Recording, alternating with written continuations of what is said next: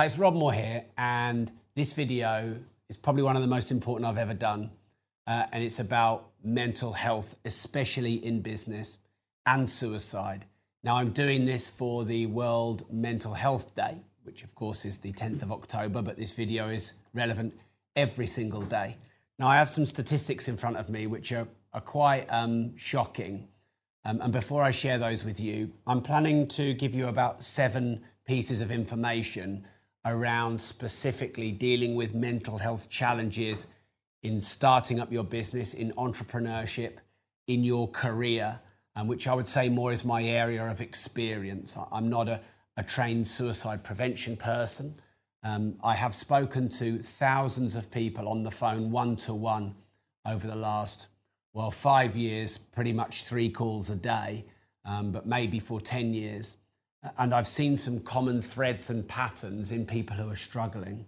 Uh, and I wanted to share some of those with you and let you know that um, things are probably not as bad as you seem. Now, if you're watching this video and you're struggling, I think some of the content will help you. But if you're watching it and you're not yet struggling, as things get harder in business, as there's a recession, as maybe you're struggling with the work life balance, as you're working hard and, and you know maybe your energy and passion and enthusiasm uh, start to wane as you have disruptions legal cases reputational and um, other issues. This stuff can really come at you as a surprise. It can blindside you. And I, I probably was too proud a few years ago to talk about some of the feelings that i had which were quite dark or empty because sometimes emptiness is worse than darkness now, my dad um, has um, bipolar, uh, manic depression as it was known before. And right now, it's probably, I don't know if it's the worst it's ever been, but it's certainly hard. Um, and he's had all sorts of medication, which, while it takes the extremes away, the highs and the lows, it kind of loses my dad's identity and soul and personality. Um, and I always used to feel um, in the early days of dealing with my dad's manic depression that the hardest points were the lows, but actually, often the hardest points are the highs. And when my dad used to be in his manic mode, in his really sort of high, everything is great in life, um, he used to be very destructive, very, very destructive. So sometimes, you know, dealing with your mental health, it's complicated and it's not just about feeling empty or low or depressed or alone. It's sometimes maybe emotional volatility of ups and downs and highs and lows and, and certain needs and dependencies. And um, I'm going to try and share some of those that I think are the most prevalent in business. Now, what I don't want to do is give you all of my accolades and all the things that I've done in business over the years. But I did start in my 20s um, from nothing, and I was in a lot of debt, and I'd got myself in a lot of debt. And so I was at my lowest point in confidence, probably, and my lowest point financially, probably in my mid 20s, I would say. And it was, I felt it was really hard to make something of myself. I felt alone.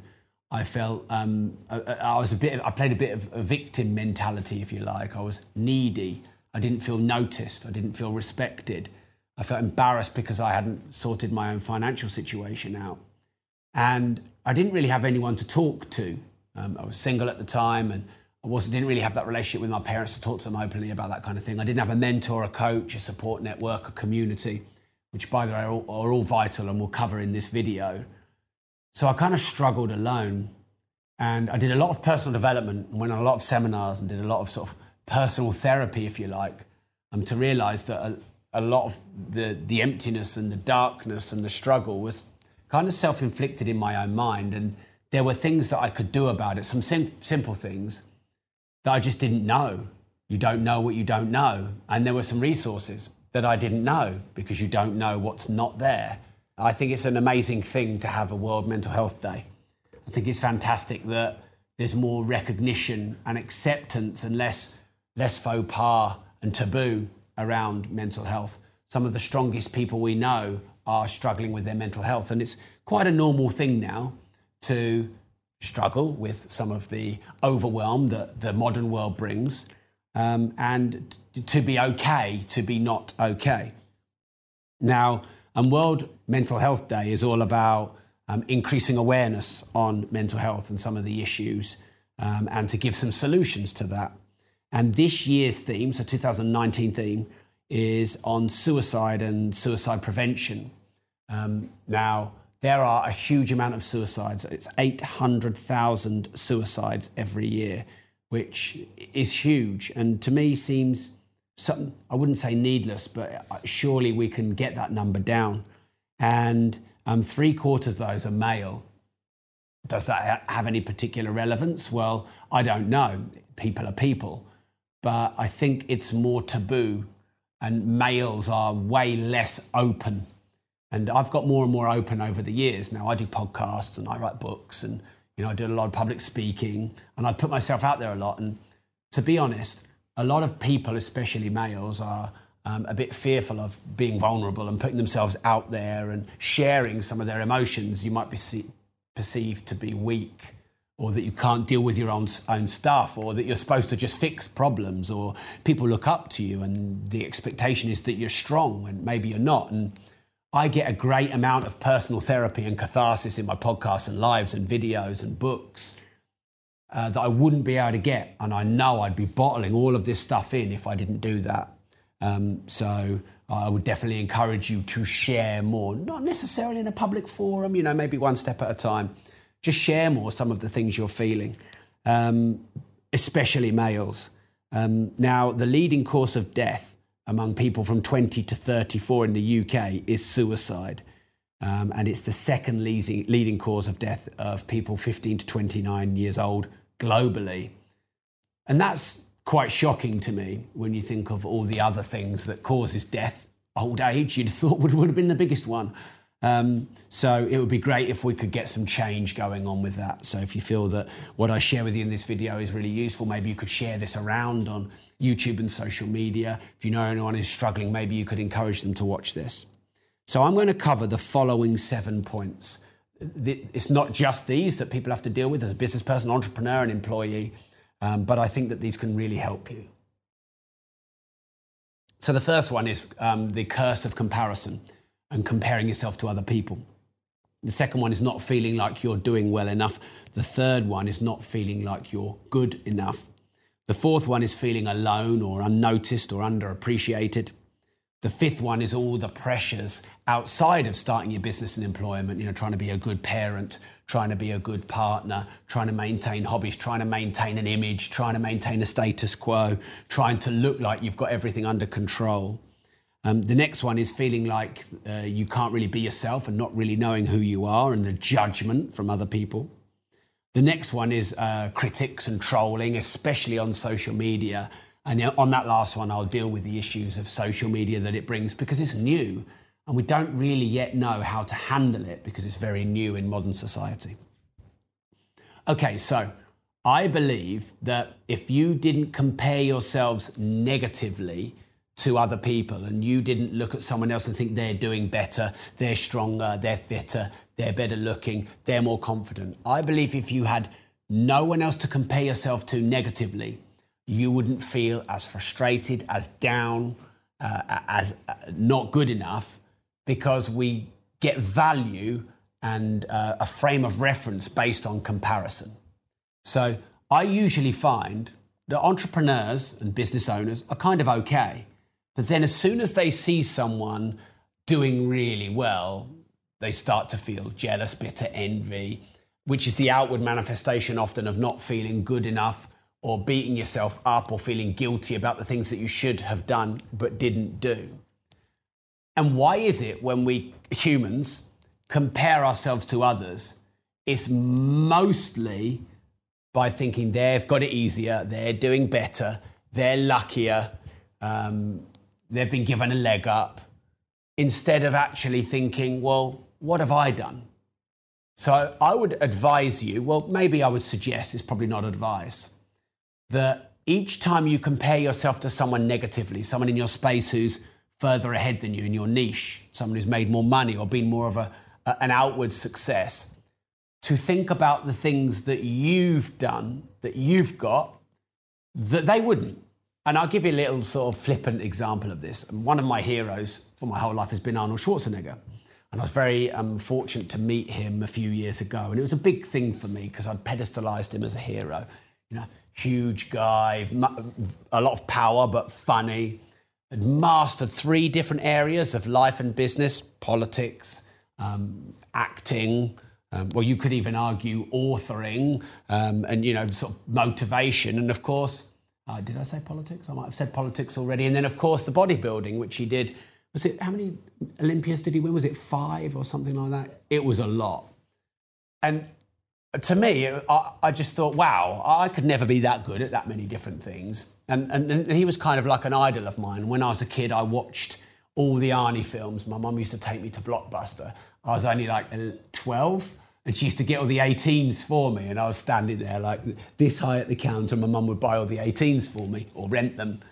Uh, and I met him a few years ago. And when I met him, I was very nervous. And he seemed nervous too. And it, it, like, I don't know if it was because he was rushed or is he nervous about meeting new people? He obviously wasn't nervous about meeting me because I'm not a superstar.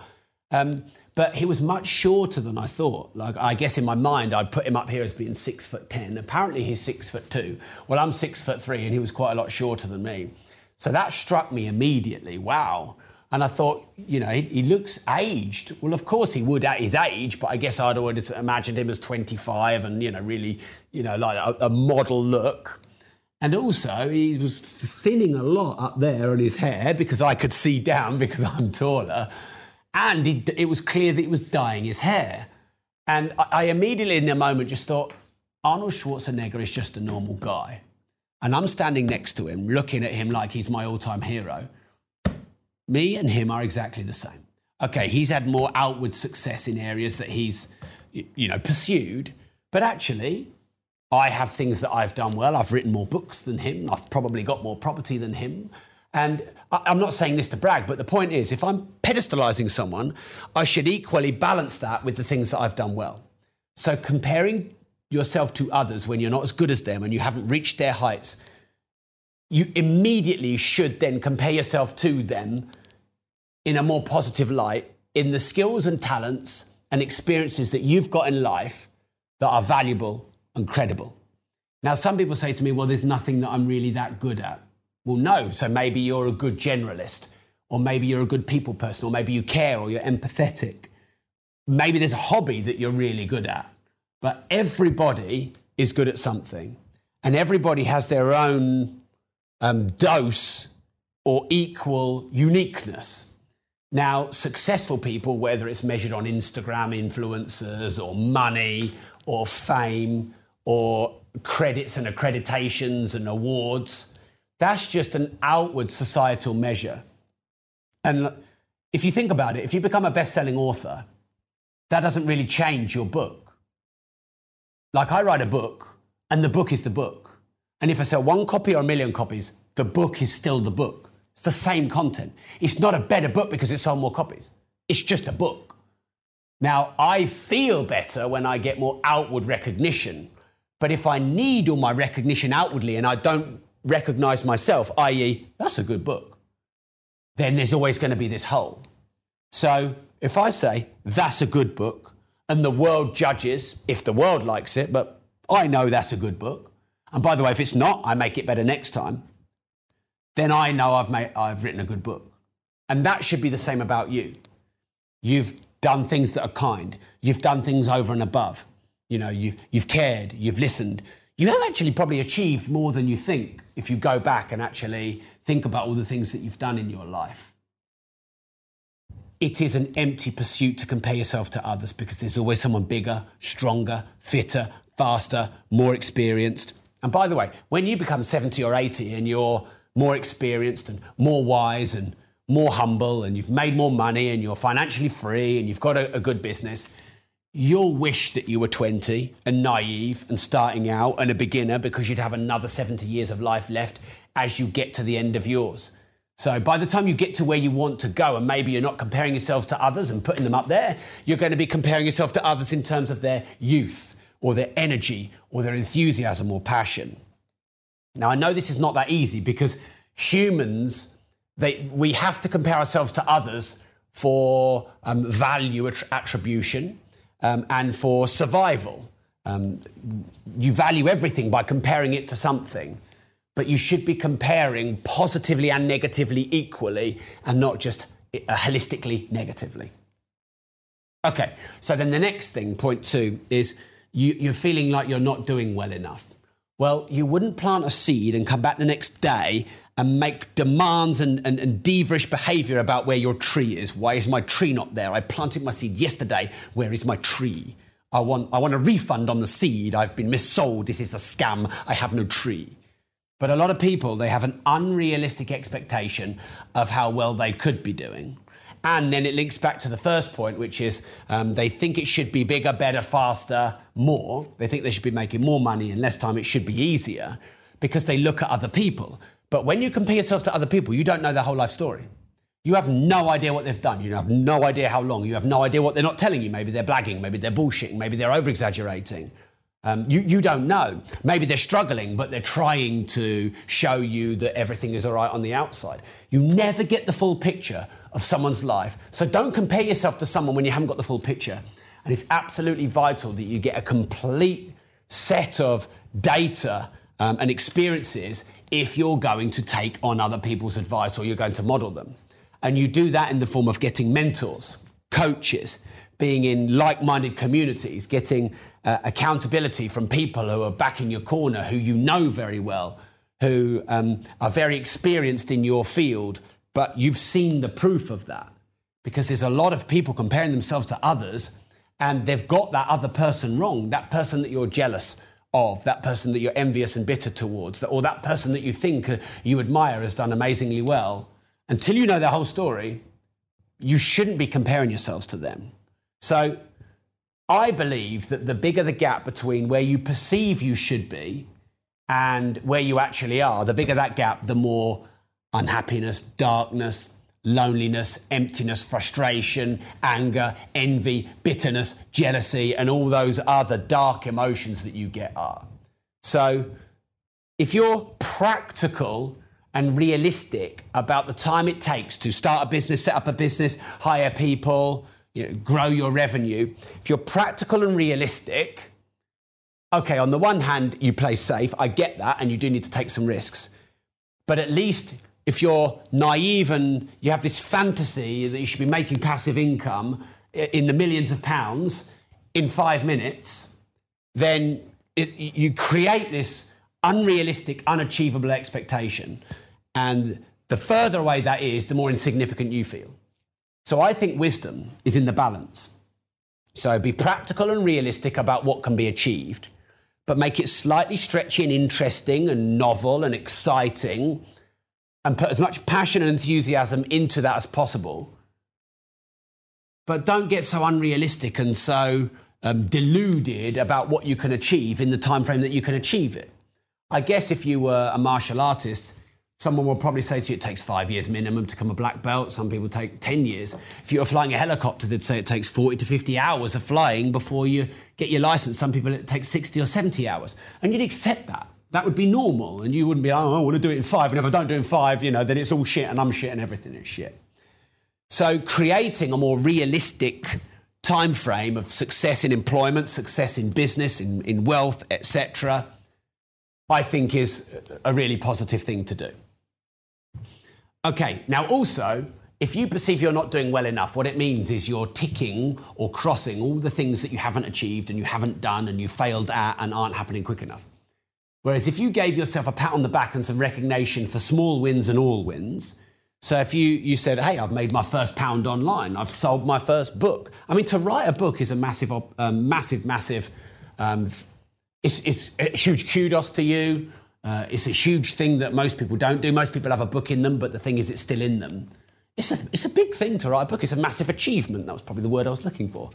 Um, and people like, they will never feel good about the book that they've written until they've sold millions of copies. And when they've sold millions, they know people who've sold tens of millions. I have this little, um, I don't know, this little quirk, I suppose, with my books.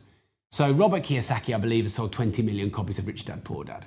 Um, that's pretty good. That might be in the personal development and kind of business book world. That might be the the apogee. That might be that's the book that's done one of the best in the last uh, 20 years. Um, I'm probably not going to sell 20 million copies of one book. That doesn't make me any better or worse than Robert Kiyosaki. He's a lot older than me. It just means that he's him and I'm me.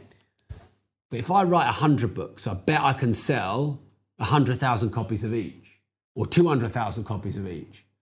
So I might not be able to sell 20 million copies in one book, but if I, saw, if I wrote 20 books that sold 1 million copies, I might get to 20 million. Um, and I have some of my books that have sold hundreds of thousands of copies. Now, of course, my early books sold like dozens of copies. So you can there's different ways to get the result and it's not wise to compare yourselves to others to feel like you're not doing well enough and you can just keep trying and keep going and skin the cat a different way. The little things that you do that are uh, uh, they seem like small achievements but they're actually big achievements. Um, if you reward yourself for small things, you'll create a habit to reward yourself for bigger things you'll have some things to celebrate instead of nothing to celebrate. Because I used to do a lot of sport and I loved the competition element of sport. I loved the winning. I didn't like the losing, but the losing was motivating. Um, and I learned how to win and I learned how to lose, and that was all fun. And then when I got rid of all of that because I did business, in business, you don't really win against someone. And so for years, I lost that competitive edge of competing, trying to win. I win, or I'm second, or I'm third, or I lose, I go again. And so it took the reward element out for me. So I had to figure it out myself. Now, many entrepreneurs, they're shooting for the big goal. I want to make five grand a month, then 10 grand a month, then 20 grand a month, then 50 grand a month, then 100 grand a month. I want 20 staff, then 50 staff, then 100 staff. I want to do a million, then 5 million, 10 million, 20 million, 50 million. I want to be a millionaire, 100 millionaire, a billionaire.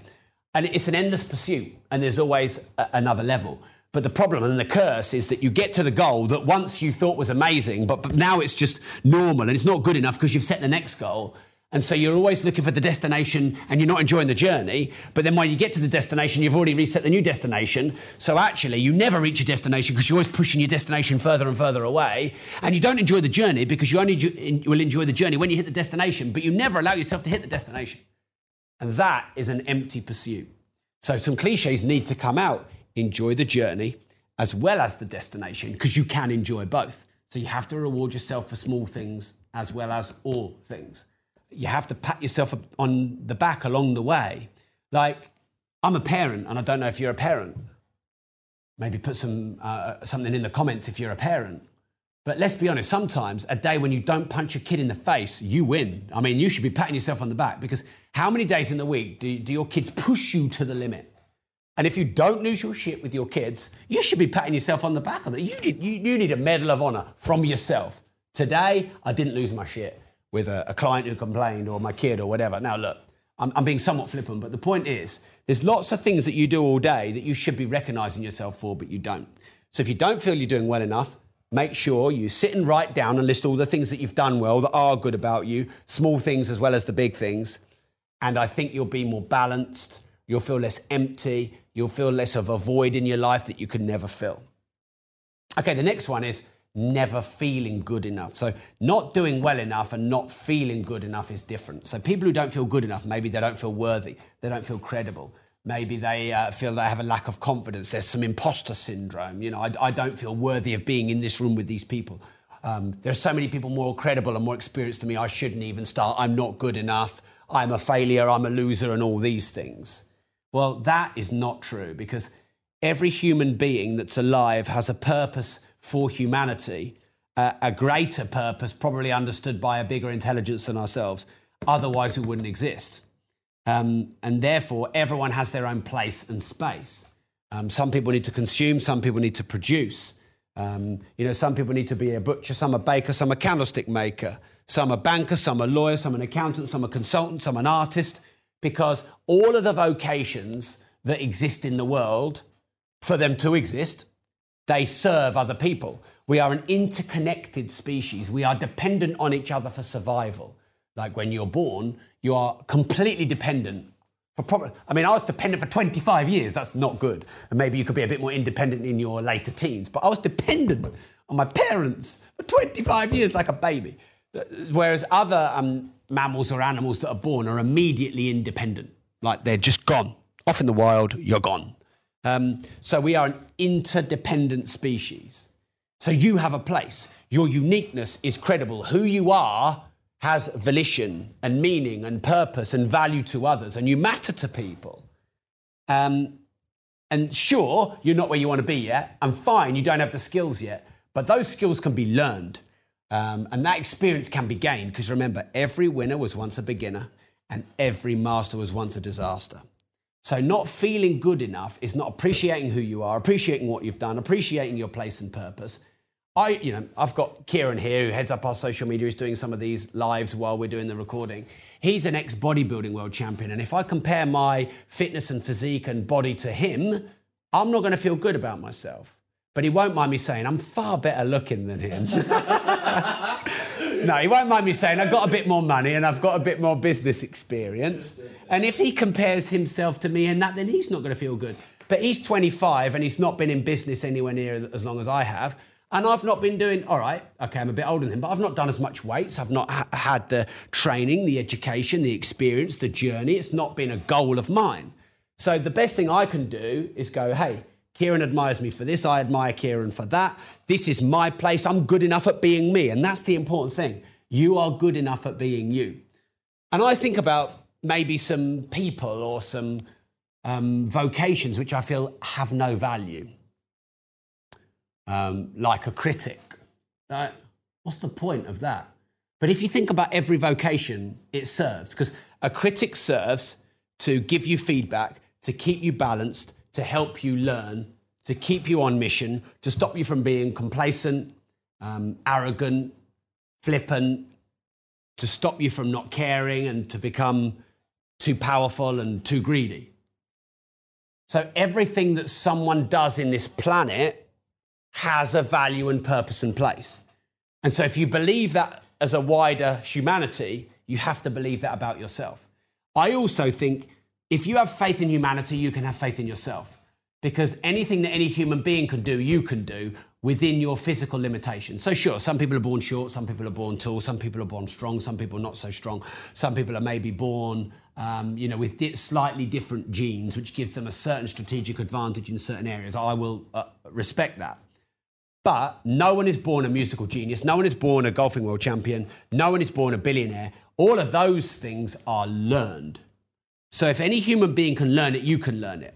So if you have faith in humanity's ability to create miracles, solve world problems, to learn, to, to do amazing things, which human beings all across the world for, since the history of time have proven over and over again the things that you think are amazing and inspiring and a miracle, and you look at someone and go, wow, you're a genius.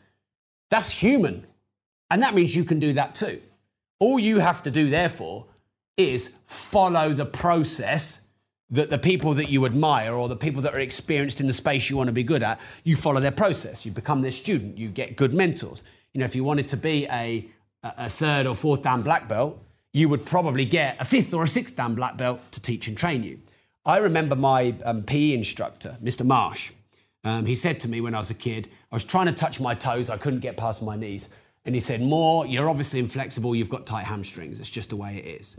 And I owned that and thought, well, i am inflexible, I've got tight hamstrings. But what does that mean? I mean, that's just doesn't mean anything. And he wasn't saying that to critique me. He was just, I think he was probably just trying to be kind and so I didn't feel stupid in front of everyone else trying to touch my knees when everyone else could touch their toes.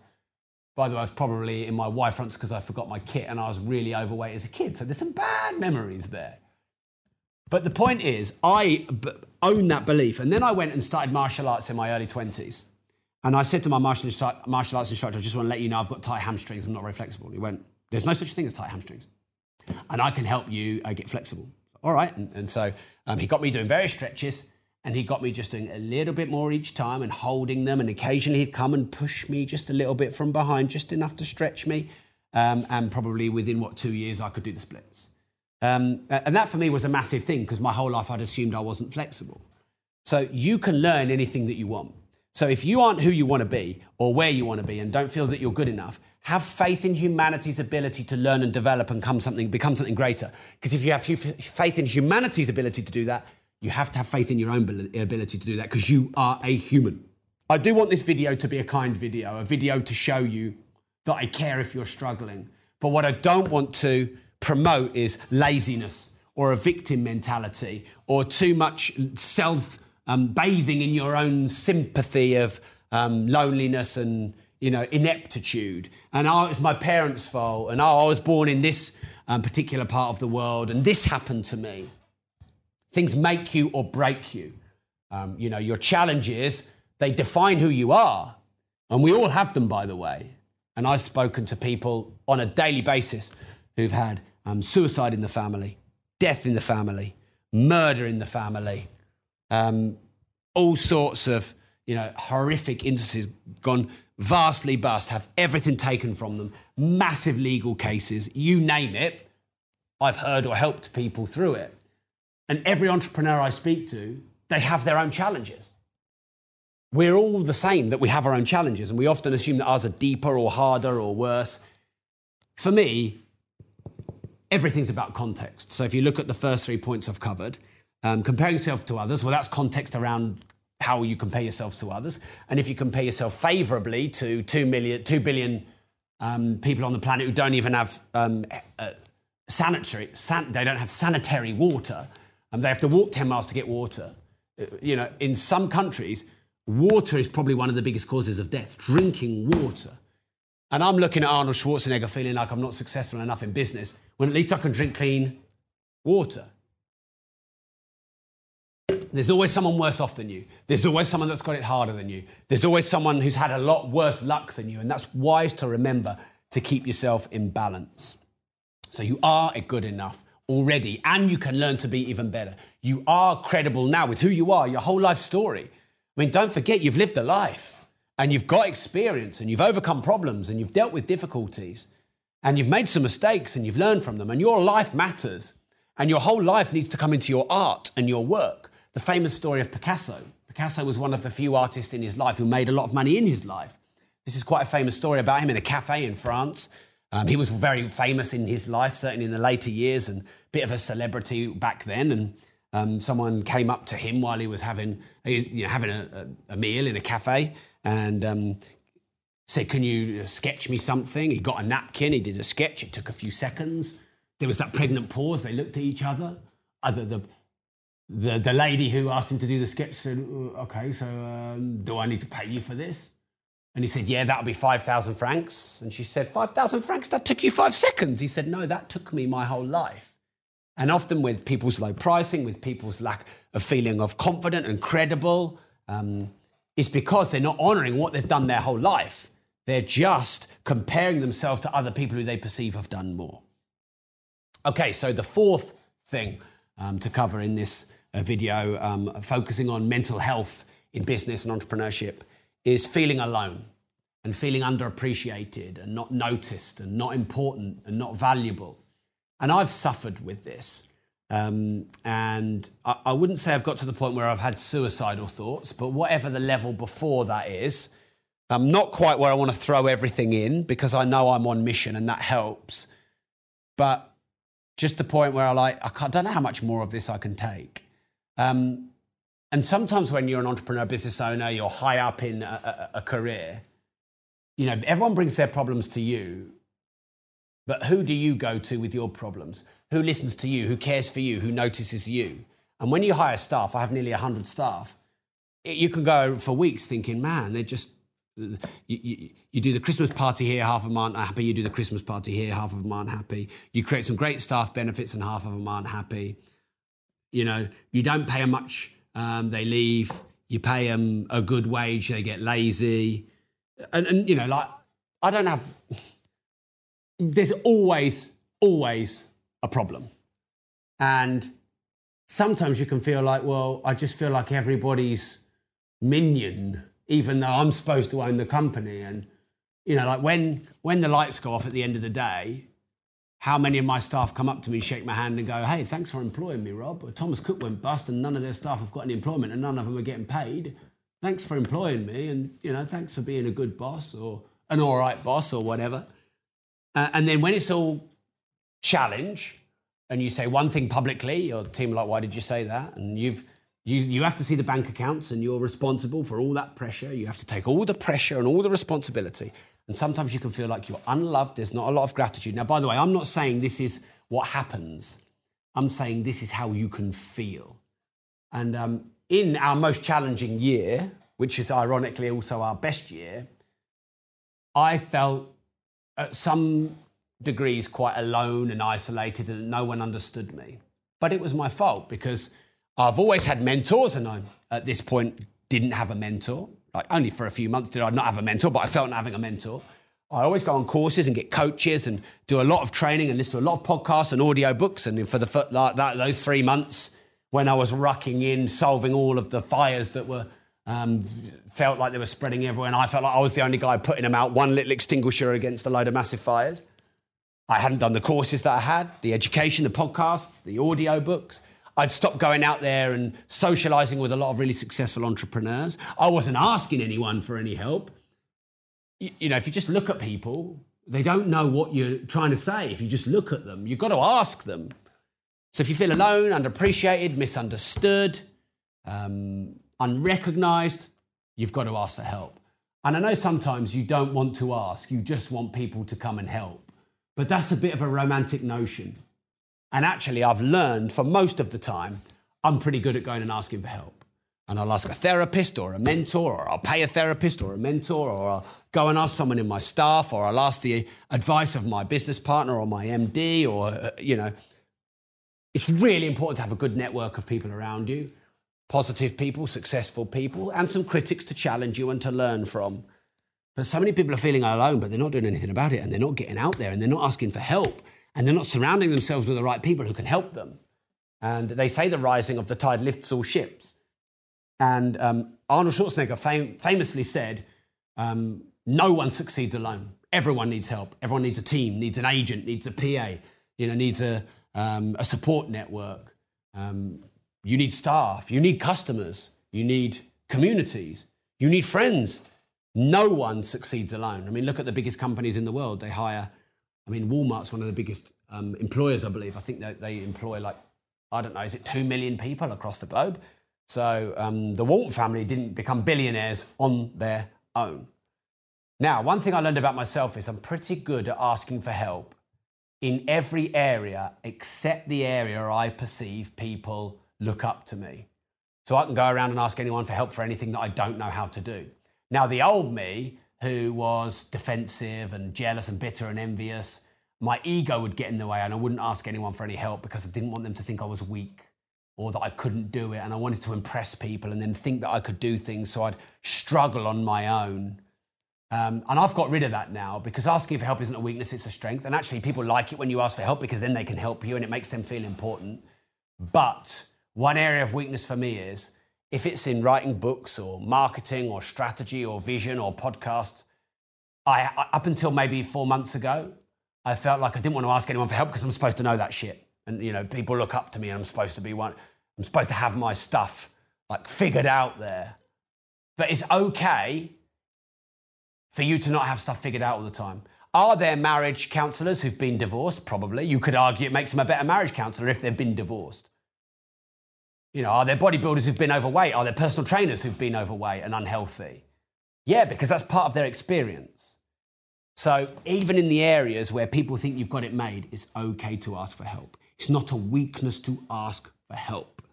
Uh, and they say that you go halfway to solving the problem by admitting that you've got the problem. And that is huge. Okay, next then is you want to be a good parent.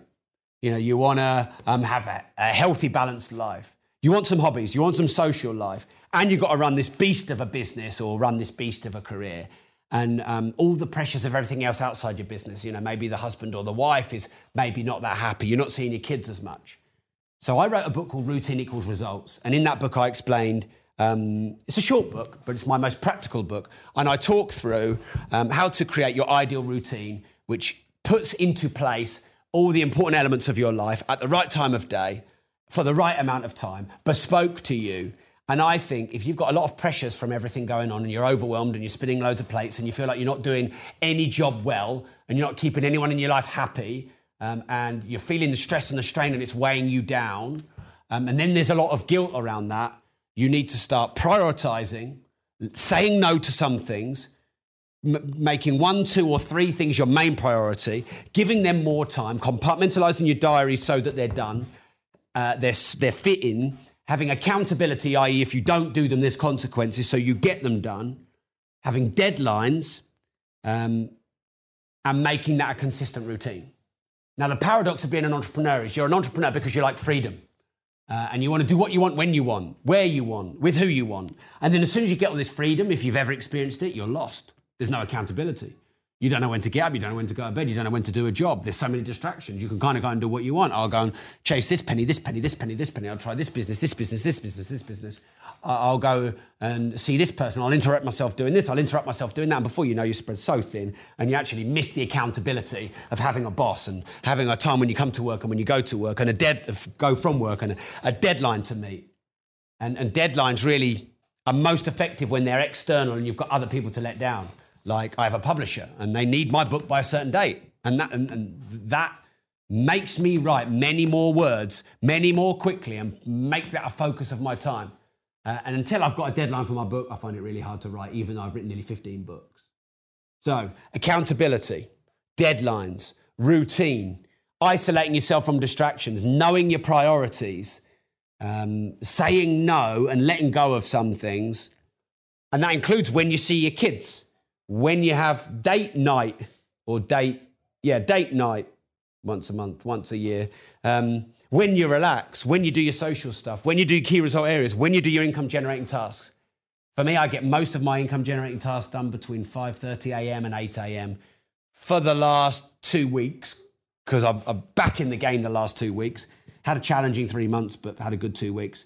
By eight o'clock, I feel like right. I've, I've done most of the stuff I need to do. I'm on it um, because no one's interrupting me, because it's a good time in the day for me, because the coffee kicks in, there's no dogs running in, there's no kids running in, there's no noise, there's no emails, there's no phone calls, and I've got time to get shit done and be productive, uh, and, and you could get two or five times as much work done in that time.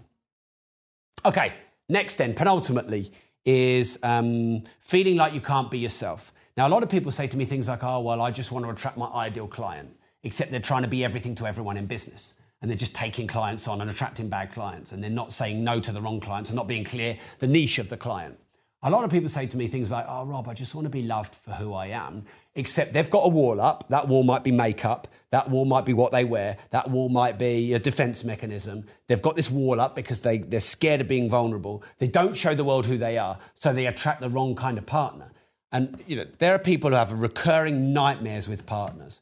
You know, they attract um, p- perpetual cheats, or they're in perpetual abusive or destructive relationships. Um, or they uh, just get psycho after psycho after psycho after psycho after psycho. Well, I remember saying that to my mum once. Mum, there's only psychos in Peterborough. I've attracted so many psycho, psychos. What's going on? Why are there only psychos in Peterborough? Everyone's a psycho. And she said, Well, what's the common denominator in all your relationships? And I was like, Yep, yeah, it's me. So clearly, the way I was being and the veil and the mask and the wall I was putting up to the world was attracting the wrong types. But to be fair, they weren't psychos. It was just that the recipe of me plus them equaled explosion, like in chemistry when you like magnesium. Um, so I was attracting the wrong kinds of people because I was putting a false version of me out to the world. Now, it takes strength and courage, I know, but to be vulnerable and say, this is me and these are my strengths and these are my weaknesses and I'm not hiding my weaknesses and this is who I am. And if you don't like it, I'm okay with that um, because there's more people on Tinder, so I can have another go or whatever it is. But when you show the world who you really are, you show the business world who you really are, you show the dating world who you really are, you show your kids who you really are, strengths and weaknesses, warts and all, all of a sudden you attract the people into your life that are attracted by that. They're attracted by your strengths. They bring uh, their strengths to your weaknesses. They're attracted by your vulnerabilities and your honesty and your compassion and your courage. So if you feel like you can't be yourself, if you feel like people don't understand you for who you are, if you feel lost alone in, in that world of um, your mental health, then it has to come from you. And you have to show the world who you are. And you have to take the lead and be a bit more vulnerable and put yourself out there a bit more. And that's what a lot of people are struggling to do with their mental health is um, they're protecting themselves and they're putting on a false veil of strength. And that gets tiring and it ends up beating you down. And in the end, you break. And I know when I store things in, they build, they build, they build, they build. And then I just have this massive meltdown. It used to be like a six month ongoing pattern of me. People would confront me. I was too weak to confront them back. People would bully me. People would give me feedback. Um, I could hear people saying things and I bottle it and bottle it and bottle it and bottle it and bottle it. And I couldn't take the rejection of confronting someone and saying, wait a minute, don't say that, and pushing back, um, or being honest And also not being able to say no. So people would ask me to do things and I would say yes, yes, yes, yes, yes, because I didn't want to let them down. And then I build up all this pressure of all these things I'd committed to that I couldn't do. And it would build and build and build. And then you lose your shit and you have a massive meltdown. And who's it always nearly in front of? Your loved ones. And the people you care about the most end up taking all that shit from you. And maybe that's not fair on them. Or worse, your customers, your clients, or like online or in public. So you take the lead, show yourself who you really, show the world who you really are, including your weaknesses and vulnerabilities, and you will attract great people. And by the way, when you admit your weaknesses, it's amazing how many people come out of the woodwork and say, "Oh, I struggle with that too," and you shone the light. And I'm really inspired by what you did and what you said. I would never have thought to do videos on um, World Mental Health Day, but probably other than my big celebrity guests, my most downloaded podcasts, my watch, most watched YouTube videos, when I talk about mental health and, you know, not wellness, but proper mental health and the struggles and the challenges and the depression that we go through. Um, so, your mental health in business and entrepreneurship and generally is incumbent on you not bottling things up asking for help, having good people around you, not comparing yourselves to others, not beating yourself up. And then when you beat yourself up, feeling guilty about beating yourself up, and beating yourself up even more, not suffering alone, not trying to take on the world or too much responsibility, not You've got to defend yourself when it's important to defend yourself. You've got to be able to say no and push back when that's important. Um, and all of these things will give you in the moment, some things may be harder, but in the long run, you'll be more balanced, you'll have better energy, you'll have better well being. The wealth, people are looking for wealth, aren't they? They're looking for money. Well, the definition of wealth is well being. Okay, so finally, then critics and trolling. So social media has changed the world in that it's a quicker, probably more nasty with words way of being able to criticize to have a fake profile and to troll people, online bullying, you know, the speed at which negativity can get to us. Also, it works in reverse, where the speed that you can get out to the world and build your brand and um, leverage social media to build your business is also much accelerated. Um, but we're all still trying to figure this out this online bullying, this trolling, this hate online. Um, so I would say a few things. Number one is most people on social media don't know you.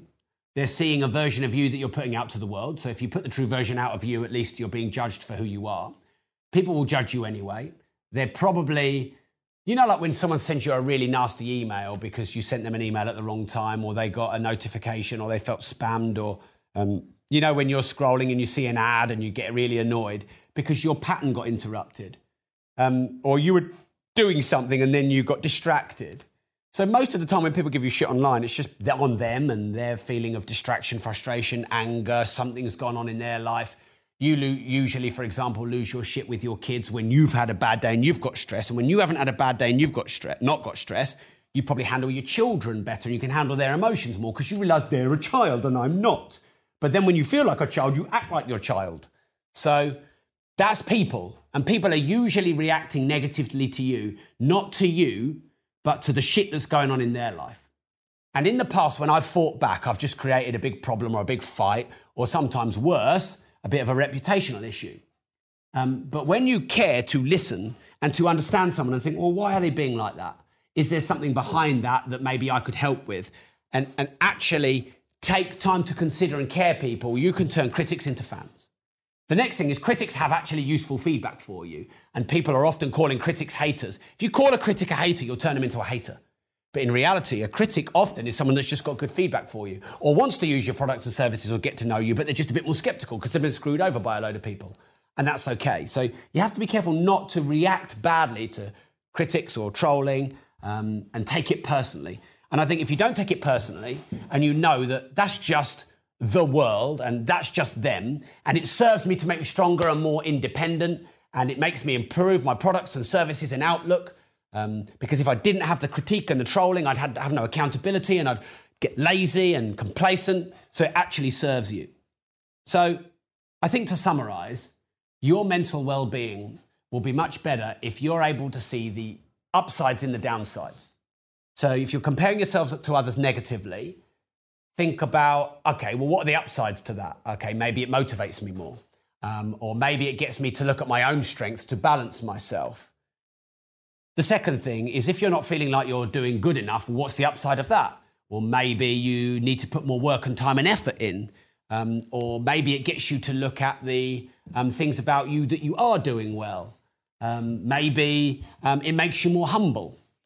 If you're not feeling good enough, um, what's the upside to that? It might help you seek help and support from other people. You might start to leverage and outsource things to people who've got skills in areas that you haven't. Um, if you're feeling alone and underappreciated, what's the upside of that? Well, maybe you get a chance to be, go more inside yourself and actually really think about who you are and what, and what you want. Um, maybe it will teach you um, to go and ask for help and support from other people. Everything has an upside. And most people, when they're down, depressed, lonely, or struggling with their mental health, they're just seeing all downside. You have skills, you have talents, you have gifts. If you care about yourself to honor those, then no one can make you feel something about you that you don't already feel yourself. And so if you're focusing on everything that you haven't gotten done and people point that out, then you're probably going to feel empty. Whereas if you know who you are and you know what you've done and you know that you have a place and you're not comparing yourself to others, you're comparing yourself to um, just the you that you know you can be. And if there's a bit of a gap between who you are and who you want to be, that's fine because it's traction for growth. And you ask for help when you need it and you don't suffer alone. And you look after your mental health, then I think you'll be all right. Because we're all struggling and all those swans are elegant above the water, are kicking and screaming like everyone else under the water. I sometimes think if I have a few critics, well, you know, Katie Price or Katie Hopkins or Katie Piper, three very different Katies. I often think about those ladies. You know, Katie Piper, a beautiful person, and someone just threw acid all over her face and completely disfigured her. And all the hate that she got from people, yet she's just such a beautiful person. And you know, Katie Price, who has probably struggled with how she looks and tried to change the way she looks, and has probably got millions of haters, but also inspires millions of women. I know she does. And, you know, if you ever think that you're getting a bit of shit online, go and search Katie Hopkins into Google and see how much shit she gets online. Um, and so I think context is really important because you probably haven't got it as bad as you think. Like seasons, nothing stays the same the darkness does become light. Unfortunately, sometimes the light turns to darkness. We have periods and seasons in our life. Sometimes they're days, weeks, months, sometimes they're a year or two. The, dark, the depths of the recession, you could be a few years where things aren't quite as good as you want them to be. Um, so I think it's wise to prepare for these eventualities, getting good people around you, saving money, um, not um, overstretching yourself, outsourcing when you can, um, making sure that you're developing your strengths and um, having people around you who are good at, at, your weaknesses, being kind to yourself. How many times a day do you pat yourself on the back and go, mm, I did good today? Yeah. Mm. Probably not many, if, if any. So maybe you can do that a bit more. Maybe you can forgive yourself for the mistakes you perceived you made because maybe they weren't mistakes. Maybe they were meant to be. You know, people say things like, oh, well, you know, it obviously had to happen like that because it makes me who I am. So every mistake you make makes you who you are. So in that regard, it has some gift and upside element to it. And then if there's anyone you're holding bitterness and resentment to, you know, people that you feel have wronged you, screwed you over, hurt you badly, that you're finding it hard to let go of, that you carry with you all the time, that affects your relationships with people, forgive them because they probably didn't mean it. And even if they did, they probably just were overrun with emotion and they probably have guilt and you know what they'd they'd probably say sorry if they had the chance but people are too stubborn to do that. And actually it probably served you because it made you strong and dependent. Um, so the stuff that you're holding on to about yourself and others let that go and forgive yourself and them for that. I wrote about that a lot in my book i'm worth more because I think that's probably the greatest gift that you could give to yourself. So thanks for tuning in. Hope you found it useful. Um, and I always si- sign out with the same quote if you don't risk anything, you risk everything.